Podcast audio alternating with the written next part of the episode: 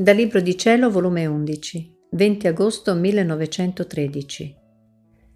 Per vivere nella volontà divina, la vita della propria volontà deve finire. Mentre pregavo, vedevo in me il mio sempre amabile Gesù e tante anime a me d'intorno, le quali dicevano, Signore, tutto hai messo in quest'anima. E stendendomi le mani mi dicevano, Giacché Gesù è in te e con lui tutti i beni, prendi e dà a noi. Io ne sono rimasta confusa e il benedetto Gesù mi ha detto, Figlia mia, nella mia volontà ci sono tutti i beni possibili e l'anima che vive in essa è necessario che vi stia con fiducia, operando insieme con me da padrona. Tutto aspettano le creature da quest'anima e se non hanno si sentono defraudate. E come può dare se non sta con tutta fiducia operando insieme con me?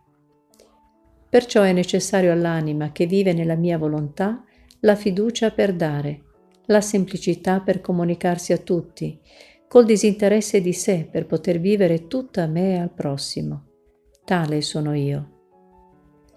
Poi ha soggiunto, Figlia mia, per chi fa davvero la mia volontà, succede come a quell'albero innestato, che la forza dell'innesto tiene virtù di far distruggere la vita dell'albero che riceve l'innesto sicché non più i frutti, le foglie del primo albero si vedono, ma quelli dell'innesto. E se il primo albero dicesse all'innesto, voglio ritenermi almeno un piccolo ramoscello per poter dare anch'io qualche frutto, per poter far conoscere a tutti che io esisto ancora. L'innesto direbbe, tu non hai ragione più di esistere. Dopo che ti sei sottomesso a ricevere il mio onnesto, la vita sarà tutta mia Così l'anima che fa la mia volontà può dire la mia vita è finita, non più le mie opere usciranno da me, i miei pensieri, le mie parole, ma le opere, i pensieri, le parole di colui di cui la volontà è mia vita.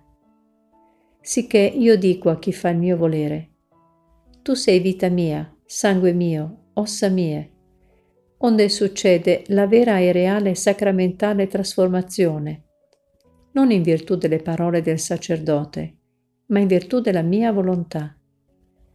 Come l'anima si decide a vivere nel mio volere, così la mia volontà crea me stesso nell'anima. E come il mio volere scorre nella volontà, nelle opere, nei passi dell'anima, tante mie creazioni subisce.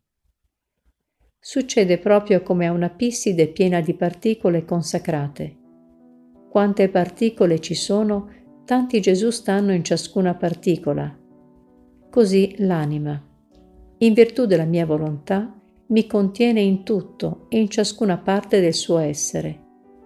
Chi fa la mia volontà fa la vera comunione eternale e comunione con frutto completo.